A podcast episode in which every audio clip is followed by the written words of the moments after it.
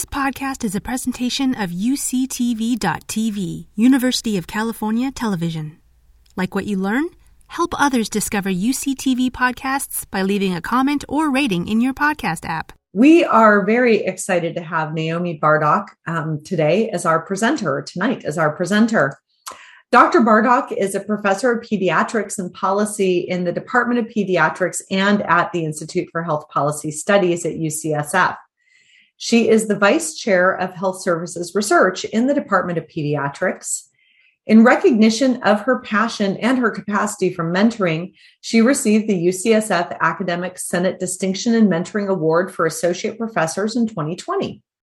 Her research program is focused on improving the quality of inpatient and outpatient pediatric care with a foundation in implementation and dissemination science.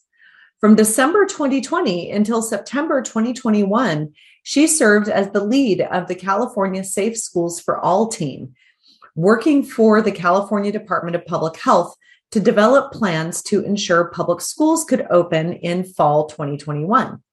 So, Dr. Bardach today is going to talk about um, what is next for schools in the COVID pandemic.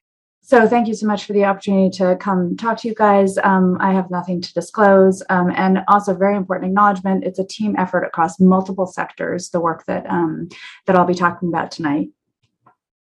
Um, so the overview of the talk is uh, the a couple different themes I'll be touching on. Um, theme one is sort of pursuing the goal of what we think of as policy relevant evidence, meaning evidence is like what kind of research did we need to pursue and create in order to inform COVID um, uh, policy for schools.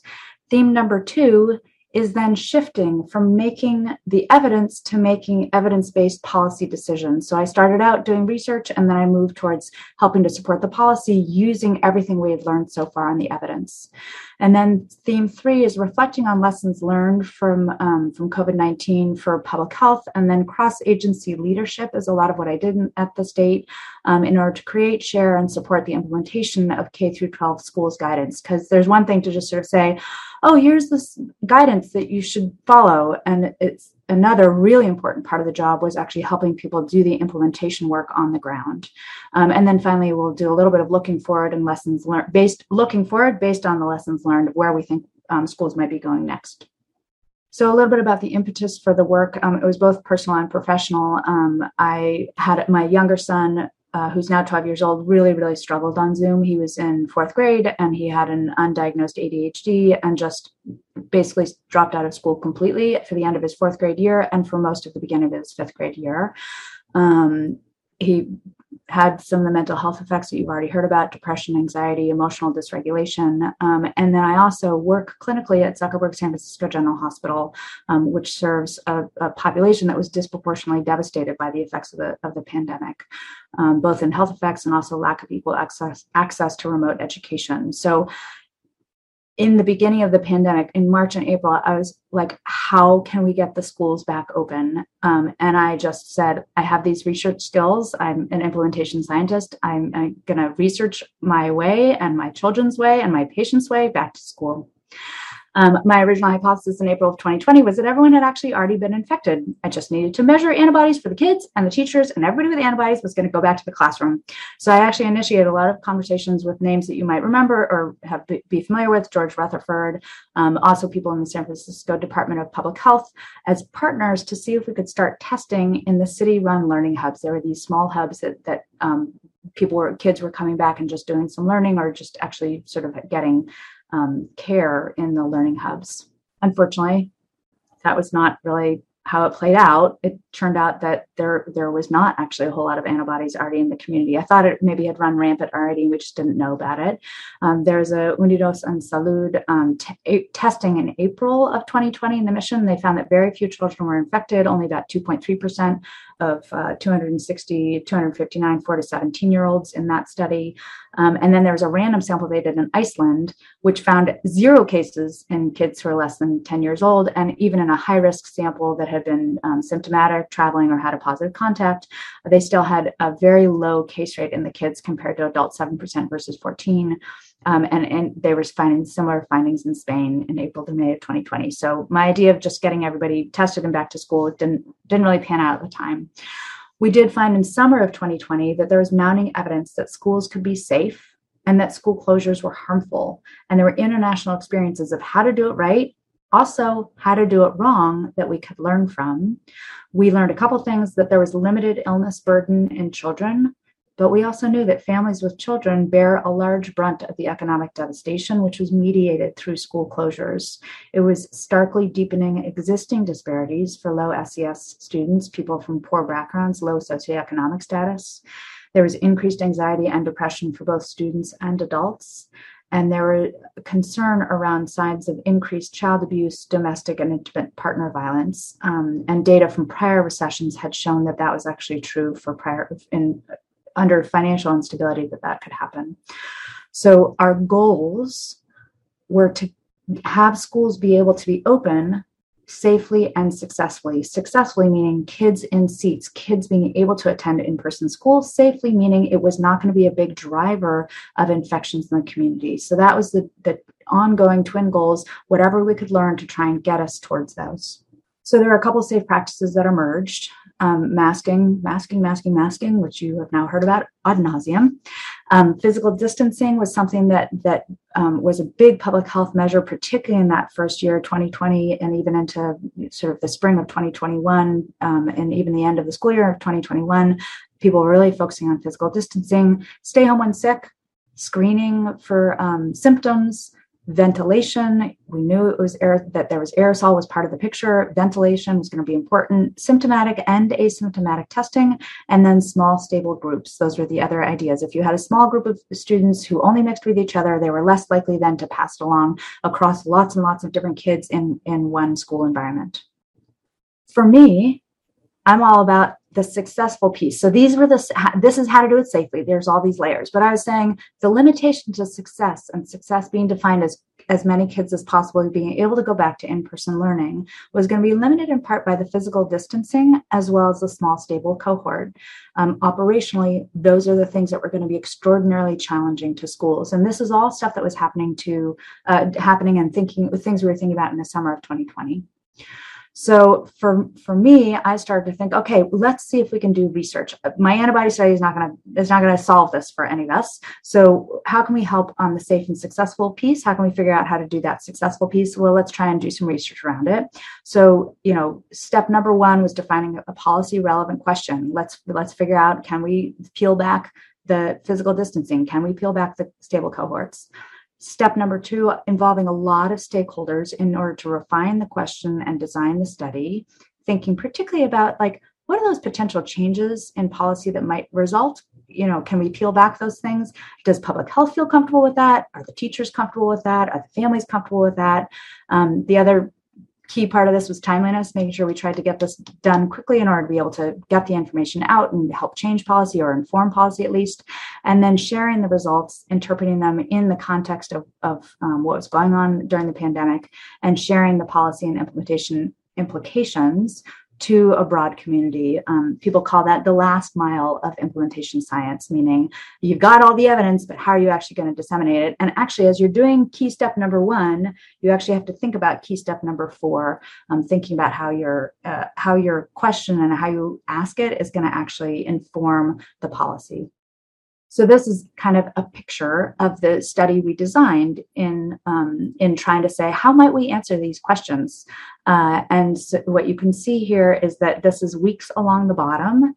And then this is school clusters, meaning you can have a couple of schools in a cluster or one school in each cluster. Um, and as the weeks go by, all the schools start with a certain set number of policies whatever their school opening policies are. And then you start to step num in your step one in this green section.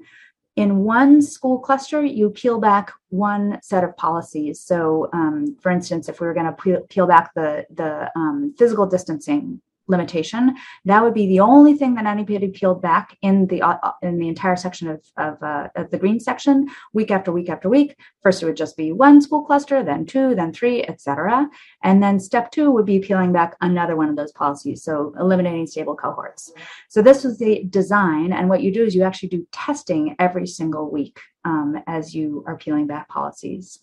So that was the idea um, that you do some analysis along the way to try and see what are your rates looking like actually as you're peeling back those policies. So you begin to understand are there lots of new infections? If the if the policy is not making a huge difference, then when you peel back, it shouldn't make a big difference. Um, and the, this particular design helps us to understand that as it sort of controls because you're moving each group, each school cluster one at a time, it controls for whatever random variation is happening across those clusters. So it's called a stepped wedge trial.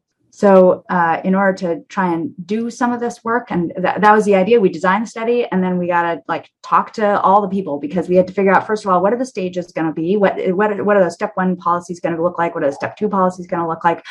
The questions that drove that were what are the pain points for people, what are the hardest things. I hypothesized it was going to be stable groups and um, social distancing or physical distancing, uh, but we would need to talk to people and see whether or not that was true, and then what is feasible, both logistically, emotionally, because there was a lot of fear in the pandemic, and then what what could the public health leadership tolerate in terms of risk of having this kind of study happening? We talked to a bunch of key st- stakeholders um, and talked to a ton of scientific collaborators and i like to say like COVID 19, and particularly schools and COVID 19, takes unprecedented levels of collaboration. And that's really what we saw. I had never hung out with a virologist before. I'd hung out a little bit with infectious disease, but like there were so many people who had to get together and share their brain power and their expertise in order to try and get these um, kinds of things answered and understood. So I just listed here the names. I'm not going to go through all of them, but you can see it's a lot of people in virology. You might have heard of Joe DeRisi, very famous, fantastic work that he's doing. Carina Marquez actually just won a wonderful prize at UCSF for mentorship um, and the Chan, Zuckerberg Biohub, um, pediatrics and preventive medicine. Tons of people there up, across the um, the chair of the department, and also uh, George Rutherford, who's in preventive medicine as a pediatrician. Ted Ruel is infectious disease, etc. Oh, and I'm sorry, and Bob Harrison is another person to call out. He actually had worked very closely with teachers, so his perspective was also very helpful as somebody who thought a lot about occupational health, from a teacher perspective. And then San Francisco Department of Public Health, Tomas Aragon, who actually is a leader at the, he's the Department the director of the Department of Public Health, California Department of Public Health, now at the state. He was in San Francisco at the time, and many other people school administrators. We were talking to Oakland USD, San Francisco USD, San Mateo County Superintendents, Alameda County Superintendent, um, the Department for Children, Youth, and Family uh, leadership here. We talked to teachers, at the CTA, the um, local uh, UESF, is United Educators of San Francisco, and then individual teachers with a real shout out to Emily Frank, who's a teacher at OUSD, but also a pediatrician who trained at UCSF and gave us again a lot of perspective about what um, how the teachers were feeling on the ground um, and then working with families as well there's a group called decrease the distance and then there was the cares webinar which is a ucsf um, sponsored group that was also focused on how do we support schools to open uh, and then there was funding from a lot of different people so uh, unfortunately the summer surge really decreased confidence. So if you guys remember, you know, March is when the pandemic hit. There was like some cases, some cases, and then everybody sort of said, well, maybe we're kind of done. And so in the summer, people opened up a little bit and there's a big, big surge. Well, not not as big as what we've seen so far, but it was a it was a surge at the time that scared people a lot. So my study design went down the drain because everybody got very nervous and nobody was interested in peeling back any layers at all. They all said, nope, just keep everything like if we're lucky, we're going to open. We're just not even going to peel back anything. So we were still wanting to build on the momentum we had going from all the partnerships and stakeholder discussions we'd had. So I actually decided to do at least some some work um, on how we might do school-based testing, and we did a San Francisco summer camp study that was a pilot test, basically to say is it feasible and is it acceptable for students to do their own testing? Because if you remember, like way back then, there was like this test that you had to put really far back in the back of your nose. And when people were doing it, the people who were collecting the test, it was somebody else who had to collect the test. They had to wear full gowns, N95 masks, face shields, gloves. It was a lot of work that people had to do. And if the kids could actually self collect their swabs from what they call the um, anterior nares, the front of the nose, uh, then we wouldn't have to have all of that protective equipment. The kids could do it themselves. It's a lower risk situation. It's actually a very feasible model for a school if we're going to do school based testing.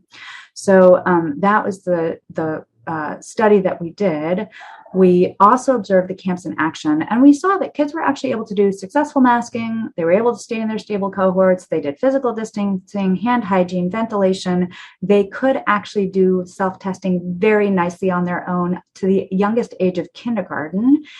And I joke, but it's not such a joke, but I joke as a pediatrician, it's like picking your nose with a Q-tip, basically. And kids are really good at picking their nose. And so they're really good. They just go to town, they like rub around there. They got great samples. We found that there weren't any documented cases by PCR either at the beginning of the camp. We did find that there were some um, antibody uh, positive folks because we also did an antibody uh, test using saliva. But a couple of things that we found, the implications were that it's possible to follow public health principles in, in the indoor setting. Um, so schools could they could do it, and then student self-collected tests were very feasible and acceptable for kids as young as kindergarten. The other study that um, I, I was involved in, but was led much more by other people, um, was a modeling study that was also trying to get at this question: is like, what are the most important interventions? And basically, what they looked at is they said they modeled what it would look like. So they took the data they knew and they surveyed people actually about how they moved around and how much interaction they had um, and they modeled how uh, how the infection might move throughout a population depending on what kind of intervention you did. So I don't know if you can see, but the top one it says no additional precautions. Here in the teachers, you have in the dark blue the elementary school students, in the lighter blue middle school, and the very lightest blue you have high school. And you can see that actually there's a lot of um, infection that's going to go on. Uh, at the bottom, it says proportion of each group experiencing symptomatic illness over the fall semester. There's a lot of illness that, that can get passed around, particularly in the high schools and also the middle schools, mostly because of the not having stable cohorts in those settings, as well as having a potentially higher rate of infecting each other in the older age groups. The older you get, it, it looks like at the time and still looks like now, you're more likely to pass it along to each other in the older age groups. But then if you add uh, testing, you get monthly testing of teachers, teachers and students, and then weekly testing of teachers um, and weekly testing of teachers and students. You can see the weekly testing makes a difference. It can help, particularly if you're doing weekly testing of teachers and students, but the masks make a huge difference alone. And the stable cohorts made a big difference alone. And if you put them all together, you really have moved those numbers back. So this was really helpful information to show us what what was potentially possible and where people should be focusing their time and energy and attention. So it's great if you can do everything, but if you have to focus on one or two things because you're an under-resourced school, it's it was really helpful for people to know, particularly at that time because testing was so limited. It was really helpful to know that testing is not like the be all and end all. It's going to be an incredible layer. It's a great tool, but it's not the be all and end all if you have these other interventions in place a couple other things. So, uh, although we couldn't do that stepped wedge trial that I showed you, this was the this was our next best study design, which was basically go observe. Once they reopened some learning hubs in the fall of 2021, we went to uh, sorry fall of 2020. We went and we observed how people were um, interacting and what they actually what practices they were doing and we tried to see if there was a difference in behavior in those settings was there a difference in the transmission level? And uh, the thing that we found, we actually, in those because people were so locked down still there were actually still very few infections during that um, during that period of time compared to what we've what we've seen since. There's very little transmission on the school campuses. So there even though there are 36 cases there's only one transmission as adult to adult. So the implications were that you could implement layers very feasibly in higher risk situations um, meaning these learning hubs were actually like very um, like people were sort of worried that the kids who are uh, didn't have as stable a home or were less socially uh, regulated or socially like able to to follow along with those instructions um, that there was a worry that in those learning hubs there'd be a lot of transmission and we said no absolutely not those kids are great they're totally able to like go along school is a great environment for teaching people how to like do what their peers do. Um, and so there was no student transmissions, and those layers were, were quite feasible. And then the last study uh, is sort of thinking about one other piece of the of the puzzle, which for for many of us is still actually something that we have to think about which is if you have symptoms when should you go get testing? And um, how can we inform national and state recommendations for symptom screening in order to limit the missed school days for testing? Because particularly in this past year we've been having people um, they have to go home and they get tested if they're symptomatic um, and so we basically looked at symptom screening results, meaning it, when you came into uh, Benioff Children's Hospital Oakland, Mount Zion, and the um, Palo Alto Medical Group. Um, anybody who came in and got screened for symptoms and then a test, we actually were able to say, well, what symptoms are associated with a positive test? Um, interestingly enough, we found that the highest um, likelihood of you actually having a positive test had to do with being exposed prior, which is not that surprising, and loss of taste or smell, also not that surprising. Although, um, to be clear, this is actually an earlier variant of COVID. Now, loss of taste and smell is not as, as common. Um, so it would still probably predict it pretty well, but it's not going to show up as, as frequently in our in in anybody who has it. Um, and the things that were very very common, not surprisingly, nasal nasal congestion and rhinorrhea, meaning runny nose, sore throat, were really common, but were not as, as likely to be associated with COVID because those are symptoms of so many other viruses that children have. So having every kid with a runny nose leave and go take a test might actually not be the best um, use of resources and would be an unfortunate loss of uh, missed school days. So that's the that was the last finding. We calculated that you know how many missed school days there were, and there was a high number of missed school days associated with exclusion and testing to find one case of COVID nineteen um, particularly for those non-specific symptoms, the runny nose, the cough, the sore throat. So the findings from that paper is that that probably would lead to excessive missed school days. Um, this particular finding has not impacted policy as much as um, I think might be helpful. It's it'll continue to be a conversation I think for people um, as we continue to go through the pandemic and it becomes hopefully closer to um, being endemic. So a couple limitations, as I mentioned before, about this particular study was the original strain and and maybe a little bit of the alpha variant, but we need to basically repeat the study actually, I think, in order to make it more relevant.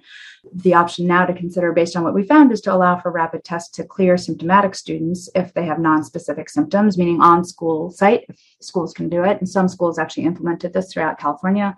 Um, they doing a, a rapid test right there in order to say you should go back to class or consider not excluding kids for very common non-specific symptoms. Now I'm going to transition to the next phase of the talk, which is talking a little bit about the public health leadership stories and lessons learned, which is different from the evidence generation. You remember theme one is how do I how do you create information, research to answer these questions, and now um, I'm going to talk about how I moved into a leadership role, thinking about the policy and how to create policy and what are the lessons learned. So, um, part two, making evidence based policy decisions. So, how do we put what we know into practice? As I mentioned before, it's called the last mile pro- problem. So, sharing and interpreting the science uh, and doing thought leadership is another piece that I ended up starting to do mostly because I was so obsessed with how we get schools open. So, I was reading kind of everything. So I got invited to do medicine grand rounds at UCSF in July 2020. I then they established the CARES group, which is um, it was a group of uh, UCSF doctors who were all getting tapped by their school um, communities to help figure out how to reopen schools. So we actually started to get together and sort of share resources and figure out, you know, what what is the advice that we we think is the right advice to give to schools. Um, I had a media collaboration. I did a New York Times op ed, um, and then I ended up consulting with the Chicago Public Schools around testing, uh, mostly based on all the experience I had doing the testing study. And then I started to work with San Francisco um, Department of Public Health as part of my service. I got deployed to support the design of the school testing strategy for schools in San Francisco.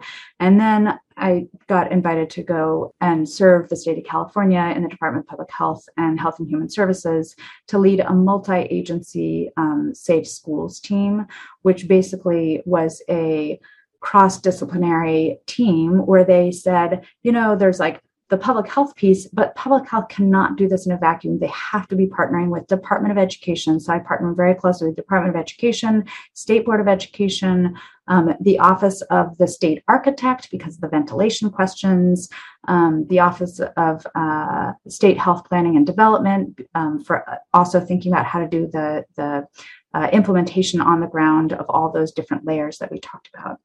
So, extraordinarily interesting and complicated uh, work to get everybody to sort of thinking about it and communicating well together.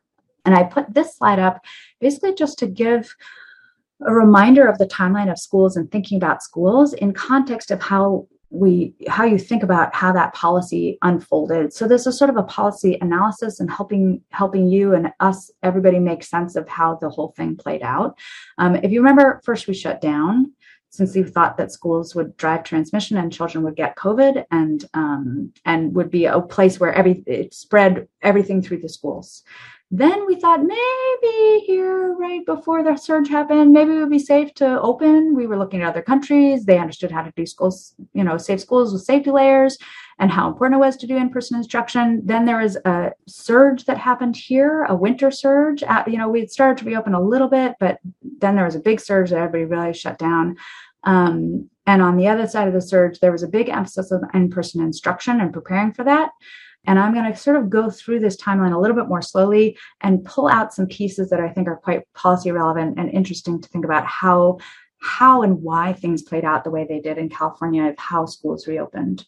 So um, the and the theme here is actually that there's different branches of government and how they kind of worked together or didn't work together and how they moved policies. So if you remember on March 4th, uh, state of emergency was declared. That's a, declared by the executive branch. That was Governor Newsom saying, "I'm declaring a state of emergency."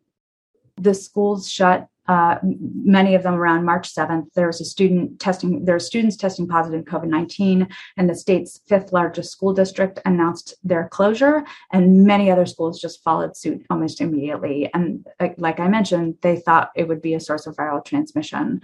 Um, there was assumption that kids would be the vectors. Uh, there was uncertainty about how to protect students and staff, and the schools pivoted very, very quickly to distance learning, and then trying to support families um, who who needed the support, producing, you know, giving them school nutrition, providing computing devices, and, and other things.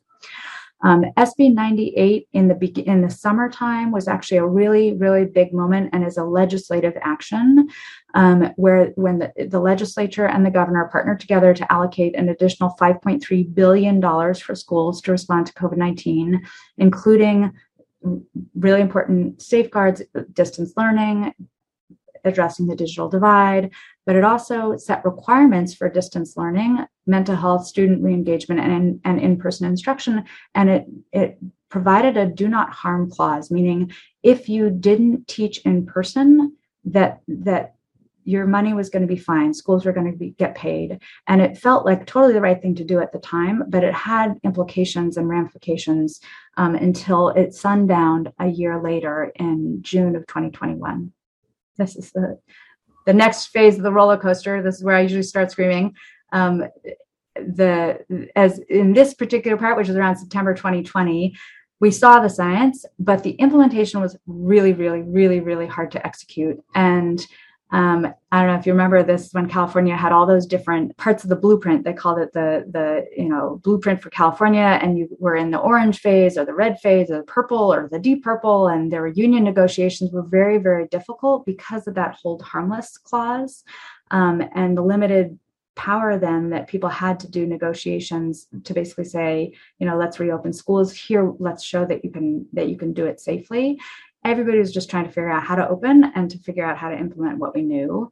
Um, there were a lot of public schools in more rural counties who went back to in person instruction, but most urban counties stayed remote. Many did learning hubs, those smaller hubs where kids could go in, kids who didn't have digital access at home or who needed sort of childcare at home so families could go back to, um, to work.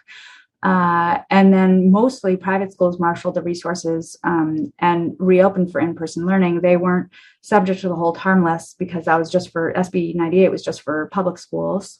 Um, and so there were a lot of public schools, oh, sorry, private schools who opened during that time. San Bernardino in the sort of beginning of December, or mid, it might have been actually more middle of December, um, announced that they were not going to reopen for the entire rest of the school year. And the the sense in the governor's office and the state of California government in general was the real concern that many other schools were contemplating similar decisions. And they really wanted to figure out how can we get things to a place where people actually feel like they can reopen. We have to reassure people that they can actually consider reopening because they felt it was it was such an important um, emphasis. So that's actually when they brought me on. They formed the safe schools team was in december. And we put out guidance in january that created a lot more clarity and a way a way forward. And again that's that that guidance it was a public health order. It's a an executive order so it's executive branch. So you're seeing again how how are the levers of government using to try and um, moving in order to try and help um, support schools in order to be able to reopen both safely and successfully. So you've heard about executive orders um, and then legislative movements and then uh, or legislative um, uh, laws that were passed. And then now again, here's an executive uh, branch um, uh, order. Uh, and then in February of 2020, one, um, the governor really accelerated vaccines in a huge effort to get um, vaccines out to the K through 12 school staff, leading leading to most people actually receiving access by early March. Again, that's an executive branch move. Um, in March, on March 5th, they passed uh, the legislature and the governor partnered to to pass something called AB 86, which allocated an additional 6.6 billion to help accelerate reopenings and um, and actually uh, incentivize schools to to reopen. So they said if you reopen your schools by X Y Z date, then you'll get extra money in in order to help you support doing that safe school reopening. And that actually was relatively effective, incentivizing schools and feeling like, okay, we're going to empower you. They also like ramped up a huge testing program for the schools in order to support schools to reopen. Um, so that was helpful. It it didn't solve it. There were a lot of schools that remained closed, but um, but it, it, it helped in in many ways. Um, and then you can see in the summertime, SB 98 sundown. So there was no longer a hold harmless clause. It meant that there was a lot of emphasis basically saying full in person instruction is the goal for when we open in September. And then uh, the CDC and CDPH guidance came out around the middle of the of the summer. So the CDC released their guidance, and then shortly thereafter, California Department of Public Health guidance was released. And you may remember there was a lot of controversy at the time around masking. CDC said if you're vaccinated, you don't have to mask, and if you aren't vaccinated, then you do have to mask. And California Department of Public Health said, you know what, we're just going to have everybody masked in schools because we don't want there to be this weird like who is um, you know who's vaccinated who's not vaccinated. There's going to have to be a masking police and there's also going to be kids who then know you got vaccinated you didn't get vaccinated. Why are you wearing mask? Why are you not wearing mask? And we knew it was already contentious at that time. It was just going to lead to a lot of stress in the schools. Um, so that was the the decision behind masking. Um, and the the balance was if if the masking stayed, it meant that um, according to the CDC guidance, if we were following the, the, precepts of the CDC guidance, that actually meant that we could get rid of the physical distancing requirement because it was still in the CDC guidance in, in the summer of 2021. And so we said, stick with the masks, don't do any physical distancing, full in person instruction. Every kid can be in a seat. Um, and then we also said if you have a mask on and there's an exposure, you can actually stay in school. That was another piece that um, that the CDC had in very tiny print, and we picked up on it and said, okay, keep the kids in school. If they have masks on and they they can do a little bit of testing and they can stay in school, they do not have to leave school, uh, you know, for ten days at a stretch just because they got exposed. Um, so that was a big a big part of what happened in the summer to really try and help support schools um, to stay open.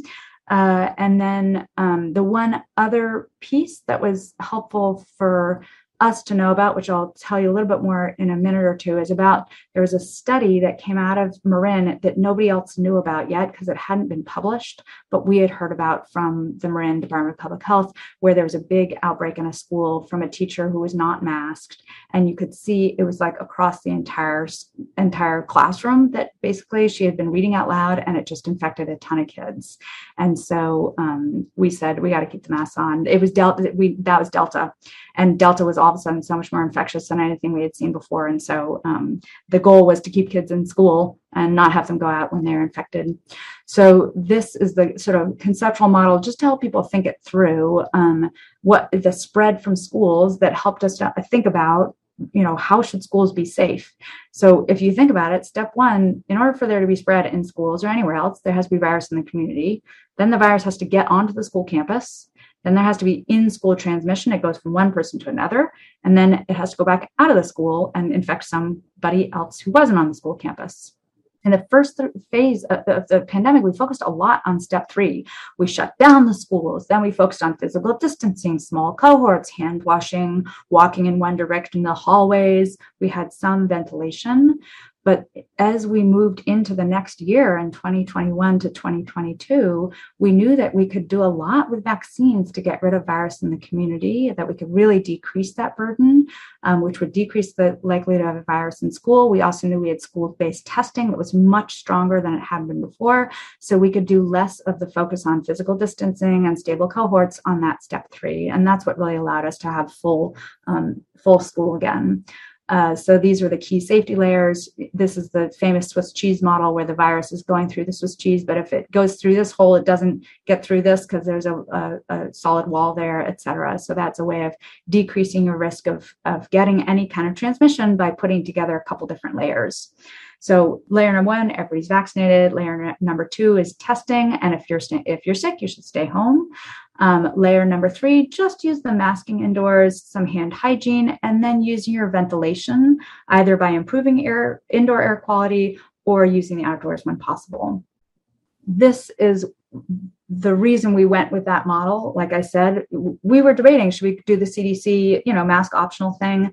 And this is really what drove the point home for us that we should just like okay delta's coming it's ugly this was from may 2021 here's the teacher in the front of the classroom and um, all the light gray boxes are, or light blue boxes are symptomatic patients and then anything that's outlined in blue, so that's positive, positive, positive, positive, symptomatic, positive, positive, even at the back of the class, positive and symptomatic.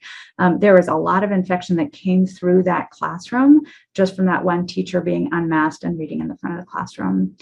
Uh, and then this is just another um, picture from that study that shows the how this is the original teacher and that there's an uh, you know infection that spread to many other students. And then there's another small cluster that they discovered through using um, fancy genetic biological testing, looking at genomic sequencing, that there's an, actually another class at the same school that spread actually at a sleepover party.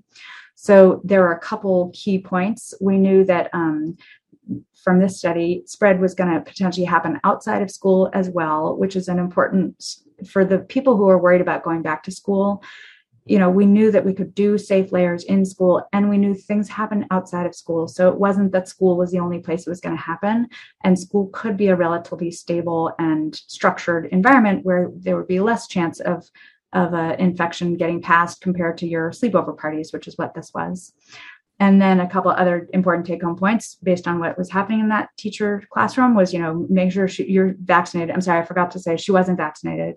Um, so make sure people are getting vaccinated, putting on their masks, stay home when they're sick because she was symptomatic at school. Um, and as I mentioned, it informed our mask policy um, and why we decided to keep masks on at the beginning of the school year. And then uh, a couple things to just highlight about the public health leadership job. So there's like very specific decisions like that.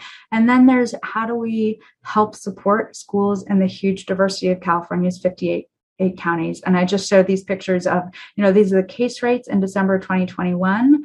Um, and then these are the Newsom recall results. So, you know, you, many, many of you guys have probably heard that there's that uh, the political divide um, reflects also the divide of how people um, uh, felt about and acted on their um, COVID mitigation strategies.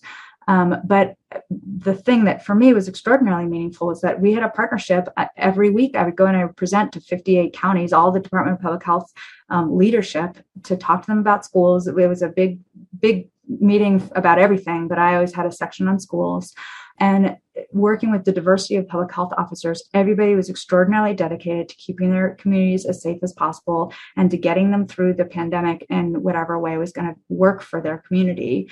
Um, so it was a lot of, I, I really appreciated actually how much people care about doing it together and you know despite whatever political differences there were there was a very common shared goal of we need to work on this together um, there was a lot of Teflon. I joke, you know, I'm a pediatrician. Like I, am very nice. I'm not used to getting attacked. I got attacked a lot. So, um, so I had to kind of build up a little bit of Teflon. Uh, it was also a good learning experience. I got really attacked on Twitter for a period of time. And I have to say the best lesson for me, which I did because I was working too hard to do anything else, but I just stayed off Twitter. I heard from somebody that it was ugly on Twitter against me. And I said, okay, like uh, then I will not be looking at Twitter because I got to get this job done. Uh, and it does allow, you know, for uh, some more some extra bravery when your courage is really needed. And actually, when we rolled out that mask guidance in the summer of 2021, we needed some courage to just say, like, we think this is the right thing to do. I know it's hard, but it's probably the right thing to do. Um, so that was helpful. And this is the slide I use quite often, which is about the unprecedented levels of collaboration. Uh, we really had to call on people to, to pull together. If you want to go quickly, go alone and if you want to go far you got to go together. So we this was particularly important when we were dealing with the controversy of the CDC putting out their mask guidance and then we put out mask guidance that was that was fairly different. Um, and this is another idea, which which is that if we don't enforce, COVID enforces, because a lot of the schools um, and some of the public health leadership were saying, like, well, California's guidance says we have to wear masks, that masks are mandatory in schools. But what if we don't enforce? What's going to happen? What are you going to do? Basically, you know, somewhat contentiously, they would say, what, you, what what's going to happen? And we said, you know, you should do it. This is our recommendation. Um, and if we're not enforcing it, it's not that nothing is going to happen. It's that COVID's going to enforce it and it's going to, you know, ha- result in, in infections in your schools. Um, so we, we did call on people to sort of get come together and say this is a really important thing we were thinking at the time that we just had to like you know, COVID was pulling out the big guns, is pulling out Delta. And if you're in the Alien Invader movie, this is the last end of the Alien Invader movie. Everybody needs to come together, get vaccinated, put, keep your mask on, get Delta out of the way. Um, and uh, and it was it was an important thing for people to be able to to try and come together. And most people actually really did go along with it. There were a couple counties who didn't. Um, uh, so um, it was contentious, but I, I think a helpful um, moment where we could all try and come together. Uh, and then I just sort of pull out this last piece, which is the role of the judicial branch. So we've talked about legislative, executive branch, and the reason I pull it out is because um, we got I got sued twice, personally sued along with Governor Gavin Newsom. So I have the dubious distinction of being named on two lawsuits with Governor Newsom, and uh, one was about distancing in March of 2021, uh, and and high schools not being able to open as early as other schools, and then the second one was the masking um, lawsuit. And uh, it, the, these people used the judicial branch when they felt like the legislative body and the executive branch were not doing what they wanted them to do, so that people went to, to suing the government. Um, and it wasn't just about schools; they there were m- multiple suits that came out against um, against the government for multiple different reasons uh, around COVID. So. Um, uh, I think it's it, it was um, for me when I got sued the first time I was upset about it and and felt terrible and my husband said it's schools Naomi it's schools and COVID of course you're going to get sued. I just was wondering why it take so long? So you know I think that was that was the truth. It's very contentious. It's still contentious. Um, the masking lawsuit we knew was going to come because people had said if you do this we're going to sue you. And uh, we actually thought that it was the right thing to do and to say okay you're going to sue us. That is what it is.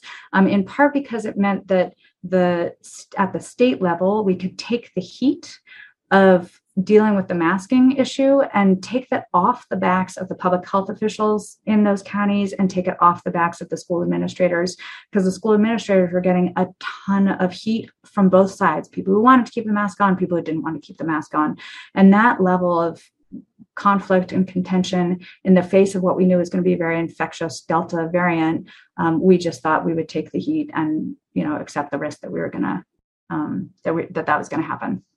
So the last sort of theme is um, related to that theme of you know how do you make these decisions about how to help out communities? When do you step in and have um, and actually have state level control as opposed to local control?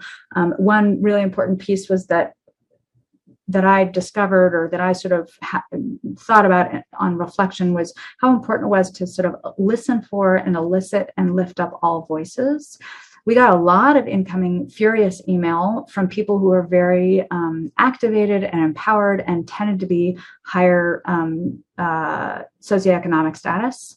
Um, and we didn't hear from a lot of people who are disenfranchised. And so I actively reached out to a bunch of people around the state um, with help from people in the um, Department of Public Health and other state partnerships to basically find out like what is everybody else feeling who's not sending us a lot of angry emails. Um, and part of the reason why we also weren't hearing from those people is because we had safety level layers in place and they felt comfortable with what was happening people don't tend to say i'm comfortable. If they're comfortable they just feel comfortable. So they don't send me emails. Um, so i you know say this is a lesson i learned from being in leadership and i pass on to other people. You should send the emails appreciative emails or if you feel like something is going wrong you should also send the emails because they do make a difference. People listen to them. Um, but we as public leadership we also need to listen remember to listen to the often silent voices to reach out to them. Otherwise just the loud voices dominate and and you miss the fact that there's a bunch of disenfranchised people who you are also trying to help um, in state leadership to make sure that they have a you know high quality of life and public health is is supporting them as well. Um, so a couple, just to summarize, a couple stories and lessons learned. Um, there's that interplay between the legislative branch, the executive branch, and the ju- judicial branch, and how they work together, and you know how how they provide a way for people to have voice or not to have voice um, are very i think were really interesting pieces from to look, looking back at what happened during covid.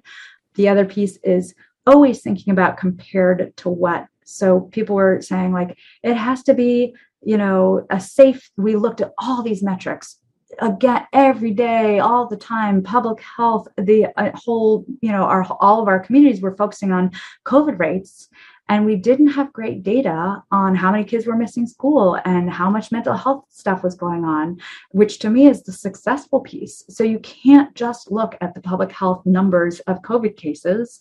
You also have to think about what are the what are the other elements that are really important, the mental health of the kids, the long-term, you know, economic productivity for the kids. I mean, being able to be successful adults is partly about being in school as well as your mental health. So um, that to me is a really important piece that I don't think we ever really got great data on on the compared to wet piece. We had the the COVID data, but we didn't have the compared to wet part. Uh, you've already heard me talk a fair amount about the only way we're going to get through this is, th- is through unprecedented levels of collaboration, um, the great diversity of California, and how important it was to partner with local public health officers and partner with schools. Um, we did a ton of work with the county uh, superintendents uh, and many of the principals throughout the state um, helping to remind everybody that COVID is the enemy rather than each other. There's a lot of contention, as you all know.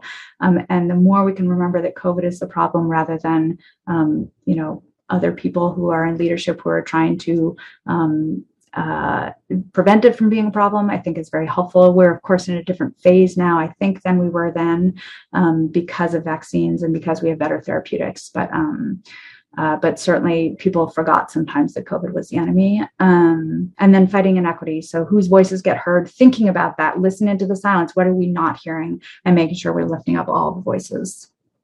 And then to finish off with um, sort of setting the stage for some of the key lessons learned and therefore where we're going to um, you know where might how to sort of look forward and think about what we learned and how to continue to get through this pandemic slash hopefully we're moving into endemic um, so this is a, a, map of school closures um, from the what's called the Burbio School Tracker. It, this is from December. Um, I just used the snapshot because um, it shows that California is actually relatively sparse. And uh, in terms of school closures, most of these are actually closures in rural counties that actually didn't go along with the mask guidance. Uh, and that likely we kept schools open. I think because a because of the masking, b we had a decent number of vaccinations in the in that age group. Um, uh, sorry, at that point it was actually just um, 12 and up. but even so, we had some decent vaccination levels in many of those in many communities. Um, and then also that modified quarantine, meaning you could stay in school if you got exposed, um, were all things that I think really helped us to keep the schools open. Um, and uh, much of what we did actually during the school opening phase is when there were schools where there were huge outbreaks, we would send um, testing teams and vaccination teams out there to try and help address whatever was going on in those communities that tended to be the under under vaccinated communities. Um, so I think those were important lessons learned. Uh, there are a couple things that we did right before the schools opened in the summertime, which was actually doing communications campaign for the other half so some people were you know don't make me mask i'm done with the pandemic. And then there's a large group of other people who are quite worried about sending their kids back to school. So we did a lot of um, work on a communications campaign to actually help instill confidence. Um, as I've explained, we did the mask mandate, there, but no minimum, minimum physical distancing. That test to stay um, tool was very helpful, the high vaccination rates. And then a uh, theme I didn't talk about is that there's a huge testing capacity with um, $887 million uh, for school based testing for the state of California, minus LA, which had its own $300 million pot. So, um, so we oversaw that whole um, testing program actually um, of over a billion dollars for just school-based testing alone, which also really helped um, provide a, a safe safety layer as well as a way of providing confidence for people. So, just to finish up, where are we now and what should we consider on the pathway forward? Um, our current situation is that there's still some ongoing surges, unfortunately. Um, masks are off, but sometimes coming back on. There's like Alameda is now doing some required indoor masking. Um, there's still long isolation and quarantine practices. Um, we are luckily coming into vaccines for the youngest kids, and we can still leverage some tools, which is vaccines, masks, testing, ventilation, um, as we might need them for the next you know phases of this we know we're probably going to continue to have ongoing surges it does not look like covid has decided to stop making variants.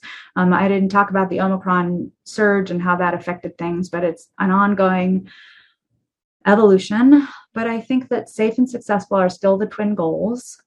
Um, the theme now i think is much more about not on our watch. Schools should be safe places for kids to be able to go to school, which is why it's still okay to put the mask on sometimes. Even if in the Warrior Stadium, no one is required to wear masks, kids are required to go to school and we want to keep them there. So using masks judiciously, keeping taking them off, putting them back on as we go through waves is totally not an unreasonable way of doing it because we're kind of stuck in this situation where it's going to continue to go on for a while and then schools continue to be a structured environment. So those masking policies are just generally more effective in school than they will be outside of school because outside of school kids might still pass around to each other. But when you're on school campus kids should know like okay they're not going to have a huge risk of getting um, covid and families should know their kid is not going to have a huge risk of bringing covid back from the school so uh, I know San Diego Unified is now doing a mask policy linking to case rates in the community and outbreaks on campus. So that is where they're thinking about an on and off ramp for masking. Um, there was a big push last year in the summertime when we were talking about our guidance people said what does our off ramp look like and i think we're really at a place now where we can talk about doing off ramps um, where we say okay if we're not surging fine let's just kind of go back to normal. Like you know everybody ma- vaccinate as much as you can but like masks are recommended maybe in some situations but really they're optional right? That's what it is in sfusd right now. Um, and i think we can sort of move in that direction.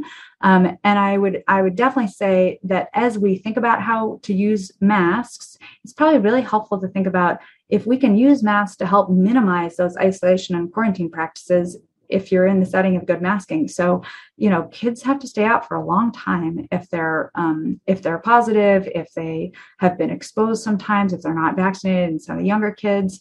Um, so, right now for the kids, the fear about getting COVID is about missing out on events and schools. It's not about putting a mask back on. They're like, okay, whatever. If I have to put the mask back on, not a big deal. So if we're surging, it makes sense. Let's use those masks to make it so the kids don't have to miss out on things anymore. So those are the kind of common sense. I'm no longer in California leadership, so you don't don't take what I say as like an indicator of what California is going to do. But I certainly feel like these kinds of common sense approaches are still where we are going to need to go um, as we continue to to manage these surges going up and down a bit.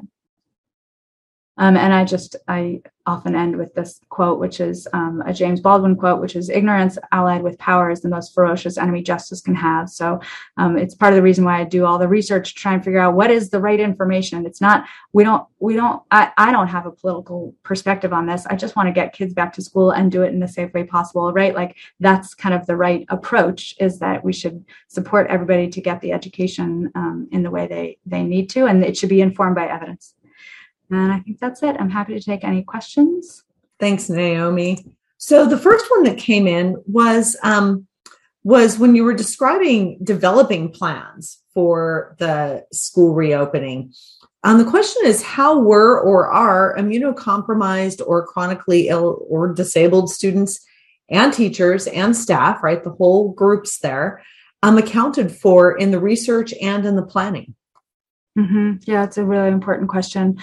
Um, it was that was a complicated piece of it. Um, we had in the guidance a discussion, and CDC has a nice section in their guidance also about um, disabled uh, students. And there's a there's a tension there. There's two different pieces there. One of which is um, how do we keep the school environment safe for kids who are immunocompromised um, or who have a chronic condition that might make them at, at higher risk um, and that's part of the reason why it tended to be a little bit more on the let's keep the masks on because we need everybody to have access to a safe um, education, a, a, safe and free education. Um, so that was a that's a California specific piece of it. Um, uh, and then the other part of it is also is there are some kids who, because of their disability or learning difference, um, particularly kids on the autism spectrum um, or who have sensory uh, uh, integration disorder, they had a lot of trouble with masks. So trying to figure out how could you support um, everybody to feel like you were in a safe environment. And so that for that second situation, sometimes we would recommend doing more testing for those kids or getting better testing resources so they could do more frequent testing so they could be in the class and not um, not necessarily wear a mask, but also not have to be totally ostracized to like the other side of the room. Um, they could still actually be in in school. So, you know, I'll ask another question that just came in that I think has some relation to what you just were talking about. Um, the question is Do you foresee um, the potential of a dual world where unvaccinated individuals are really kind of collectively um, kind of approached differently and continue to use health use healthcare services or need healthcare services differently because of the differential risks um, you know how do you see that schools may need to have permanent things in place that separate vaccinated and unvaccinated? Um, and going a little broader would providers insurers do you foresee a world in which providers and insurers are going to get pushed to seek different payments based on vaccination status or you know or antibody status or whatever you know whatever the status may be in some ways i think the school question is probably a little bit more straightforward. I, generally speaking at the federal level at the state level there's a move to not differentiate between the, the vaccinated and the unvaccinated um, in the school setting. Uh, i think that everybody has felt like they're nobody wants to try and differentiate and follow somebody's vaccine status to sort of say you have to do this versus that. Now that being said, there's probably at a community level there are communities who are tend to be under vaccinated that will probably have different school policies than than the vaccinated the higher, more highly vaccinated communities. But those, as you might imagine, the unvaccinated communities are probably going to be less less restricted because of their tendency already um, to be less um, paying attention to COVID mitigation strategies. So, uh, so it will probably be at a community level that there will be differences. The differences will probably actually not um, not play out the way you might think they would play out in terms of being more restrictive for the vaccinated. They will probably be less restrictive. Sorry, more restrictive for the unvaccinated. They will probably be less restrictive for the unvaccinated. Um, so that's the school piece, and then it would be interesting to hear you weigh in also on this piece. But um, but I think that the uh, the whole issue of an insurer and who pays for people who have you know made a decision potentially or not had an opportunity to get vaccinated. Um, you know in the for the unvaccinated people are people are people going to have to deal with paying for those very high healthcare costs that might happen with those um, unvaccinated folks? I know i've heard people talk about it. I do not know where that's going to go. I think that I think that it won't really be tolerated here in the United States. I know other countries, and I'm forgetting if it was Canada or, or um, the UK where they talked about doing that, but or maybe it was France actually who decided to to do that. But I don't know. Do you have thoughts, Joe? You know, my I, I think it's going to depend on how the data shake out. Mm-hmm. Um, you know, when the data are showing that I mean, at this point, I think it's probably 95% of Americans are estimated to have antibodies, and mm-hmm. those data are even a little bit old. Um, you know, we know that immune, your kind of your overall immune response and protection might vary based on vaccine versus kind of naturally acquired antibodies, like you got sick.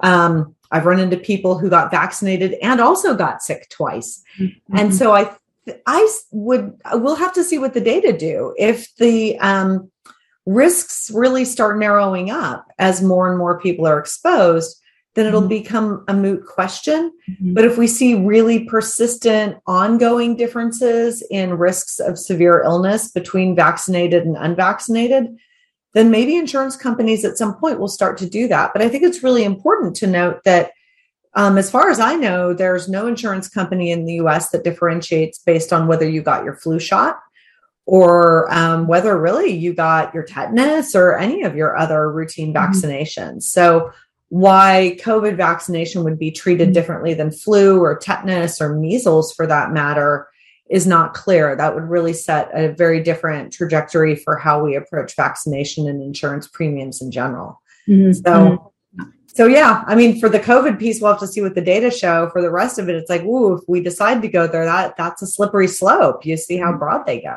So another question that came in pretty early is, um, did you feel supported by the state political leadership during your work with the state? Um, you know, and the questioner kind of adds, with all the fractures in our culture, um, here she's curious whether your whether pre-COVID relationships between departments and organizations within the government remained professional and united. Um, you know, given that there was some acrimony occurring over that mm-hmm. time. Mm-hmm. That is such an interesting question. Um, I was like so appreciative and um, really amazed at how well the state leadership actually functioned. And it was interesting because you know, I was a newbie. I, I, I like walked into the organization having really no idea about how any of the agency, what, who, who, what, I, I, you know, what agency, who does what around here. Um, but they were saying that the State Board of Education, um, uh, I worked pretty closely with the State Board of Education, and they were reflecting at some point, you know, they really didn't ever talk to the Department of Public Health because they didn't really need to. And it was really great. Everybody really appreciated how much people were talking to each other. So, certainly within the executive branch piece, I actually felt like there was a lot of great communication and a lot of people were really happy to collaborate and, and work together, mostly because we felt like, oh my God, everybody needs us to, to actually work really well together. We can't not do it. Um, so, the level of professionalism I thought was actually quite high. Um, the legislative, you know, and then there's like, how does the governor work? The legislature, legislature and, um, you know, uh, that that piece is a little bit more complicated. I felt like I didn't get too much heat from the legislature. I could have gotten heat from people, but I didn't particularly. Like, um, there were a couple of people that asked for a lot of help for us to go talk to their communities, but um, but I, I we never I didn't ever experience that there was a lot of contention coming from that direction. Well, that's great. Yeah, which is nice. You know, it's a little bit of a positive a positive message. I'm I'm sure that that made the. I mean, it was. I, I, can only imagine how much stress and how much work the job was. So, having good collegial and supportive relationships across the agency must have at least helped to make it all bearable.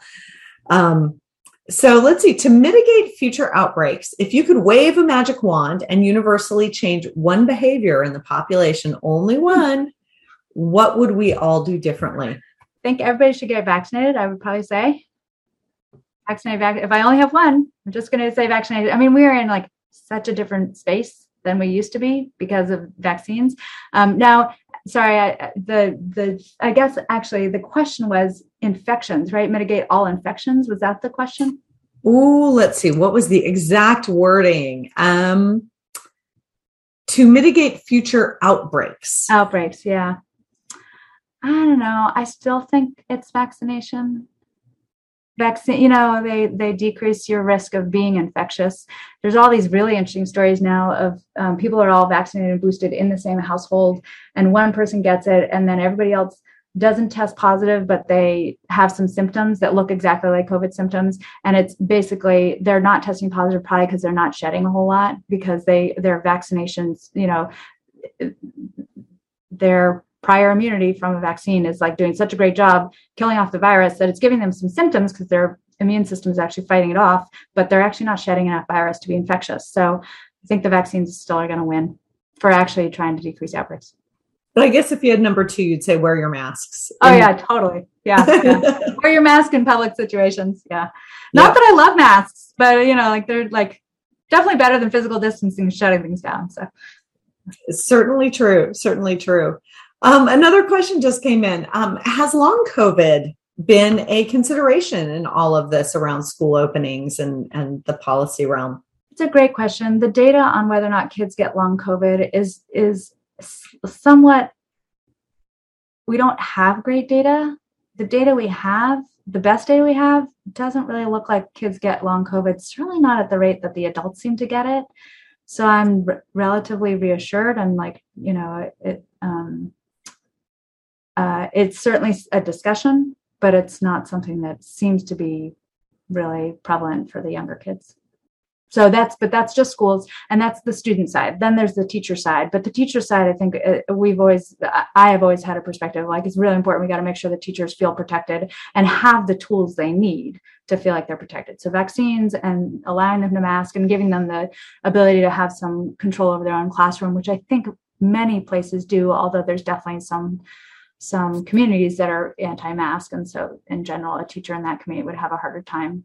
So that was definitely a, an issue that came up sometimes but making sure that people have their tools in order to prevent long covid and the adults in the school setting is important too. Yeah it's been interesting you know hearing about different states um, and kind of what the norms are and what the policies are. Um, we have a very good family friend who teaches in north carolina and they were in school for the whole year that we were closed but they had mask mandates. They were at least in his district they had mask mandates. Um, i think they were doing half of the kids in the classroom at a time for the elementary school so they were swapping days. And then the second year um, mask became optional for the teachers. Mm-hmm. and so some teachers chose to mask some teachers chose not. Our family friend is quite young and had had COVID before he was vaccinated, and then he was vaccinated and boosted. So he opted not to wear a mask because he felt like his personal risks were, and he also is a music teacher, mm. which is not exactly the easiest thing to be teaching masked. But um, no singing, no wind instruments. Mm-hmm. Mm-hmm. Um, but there were other teachers in the school who did choose to wear a mask because of their personal decisions on their own risks. And um, some of the kids did, some of the kids didn't. It was really interesting hearing about kind of just what was happening there while different things were happening here.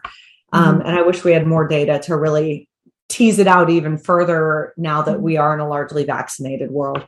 Mm-hmm, mm-hmm, mm-hmm. yeah yeah. Yeah north carolina had some great school data actually that they came out with so which we use to help encourage people to do less physical distancing and all that so. Yeah yeah. Uh, let's see another question. Um, does the prevalence of online medical records offer public health departments better access to real-time data? Um, the questioner says i've heard that the cdc checks in with kaiser permanente on monday to look for infection trends that they can tap into their system to look at overall trending sy- symptoms. Hmm. That is super interesting. Um, I don't know about that Kaiser, that they're able to look into that Kaiser data system. So that's interesting if they can. Um, they certainly have a pretty robust like reporting system for COVID in particular. They developed all these reporting systems. So there's a lot of um, a lot of visibility for the CDC into the state level data, right? The state had this, I mean, they stood up a crazy data system to try and better understand what's going on on the ground, um, which now, of course, is a little bit limited because so many people have home antigen tests, and there's no way to actually report those into the into the state. You have to like go get a PCR test somewhere in some medical system. So. Um, so I think the that level of visibility is mostly through the um, state ongoing access to all of the testing that happens in a medical setting or outside of a medical setting. But absolutely, I mean, I think you know, in writ large, the access to online medical data is definitely is going to be a game changer and is already a game changer for our ability in general to do better healthcare delivery and public health management. Yeah, I had not heard the, um, what the questioner asked about with Kaiser potentially sharing kind of. I'm sure it's aggregated and nobody's patient mm-hmm. records are being revealed, but um, but I had COVID not that long ago, and I did go into their website where they have COVID, COVID tools, and you can report that you had a positive antigen test, and they mm-hmm. basically give you a page of advice um, and I think at my age, they basically said, call us if you feel sicker. I mean, they don't even, they didn't even want me to go in for a PCR test. So I wonder, so they may have some information about antigen test results. I mean, who knows how many people actually went into, you know, go into their medical records and tell Kaiser that they have it.